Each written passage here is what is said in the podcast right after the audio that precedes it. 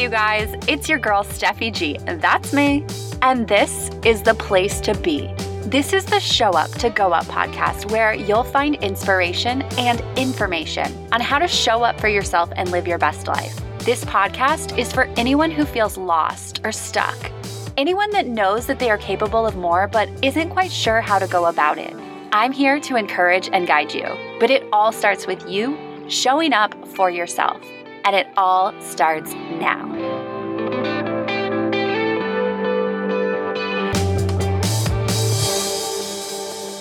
Hello, hello. Today is day 69 of my 100 day inspiration challenge. And today I want to talk about growing pains. So sometimes, and more often than not, there are some hard things that come out of growing. Of course, it can be challenging and it can be scary to get out of your comfort zone. And there are pains that come from that. But I want to talk today about some growing pains that happen in relation to other people. So as you grow and as you work toward achieving a certain goal, and as you become a better version of yourself, there are going to be people who are in your life who might be jealous of you or might be, they might have good intentions or they might be stuck and they might, they might be people that you're friends with, but they might want to pull you back. So, people might tell you, oh, you've changed, or mm, you're just not really the same person anymore. And they might say it like it's a bad thing. But honestly, that is not a bad thing because we should all be striving to constantly be changing. We should be striving to constantly be growing because life is so much about growing and becoming a better version of ourselves. I remember when I was in high school, I had a boyfriend and he told me that I had changed. And I remember that that was so devastating to me. I was like, he thinks I've changed and I have become this whole different person and I'm not myself anymore and all of these fears and doubts. But really, the reality was that at one point, he liked the version of me that I was, but then I was growing, I was evolving, and I was changing for the better, and he wasn't changing at all. And maybe that was scary to him. And maybe the fact that he wasn't changing, he didn't want to deal with the fact that he wasn't growing. He wanted to pull me back by telling me that I was changing and by perceiving it as a negative thing. So there are going to be people in your life that might look at what you're doing and they might tell you or might, they might give you the idea that what you're doing is wrong or bad, but it's not. It is a great thing to grow. And you just have to know that growing is the best thing that you can do for yourself. And don't worry about what other people think or what other people say. And if people are trying to pull you back to a certain level, then those are not quality people that you want in your life. If anything, you know, you can try and pull them up with you. And if they are not receptive to that, then maybe they just aren't people that you need in your life. And so that actually brings me to my second point that you might have friends right now in your life or family or people, whatever it is, different relationships of people in your life where you have been friends or you have been in each other's lives for a long time. And now suddenly you are changing, you are growing, you are evolving into a better version of yourself. And those friends, that family, those people, they don't want to change. They don't want to grow. They don't want to become better.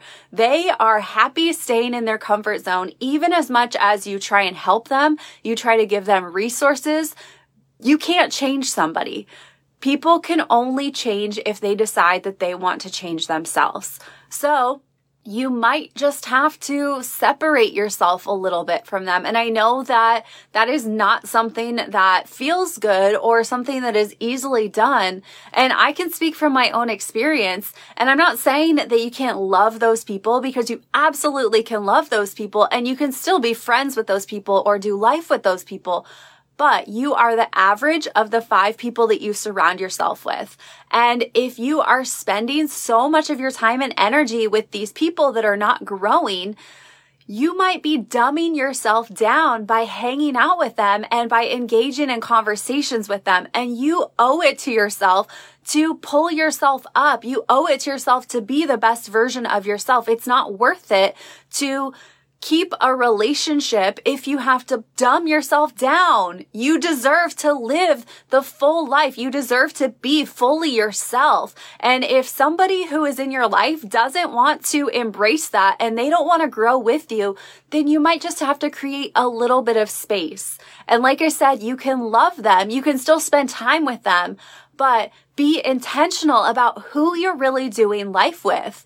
And if you have crazy ideas or if you have inspiration or wild dreams, maybe those people who are living life safe, who are in their comfort zone, maybe those aren't the people that you go to for advice. Why would you want advice for somebody that isn't doing the things that you want? So I would just say to you if you are having a hard time with this and it seems scary or it seems mean to leave your friends behind. Of course, you know, you hope that they will grow with you and you can keep encouraging them.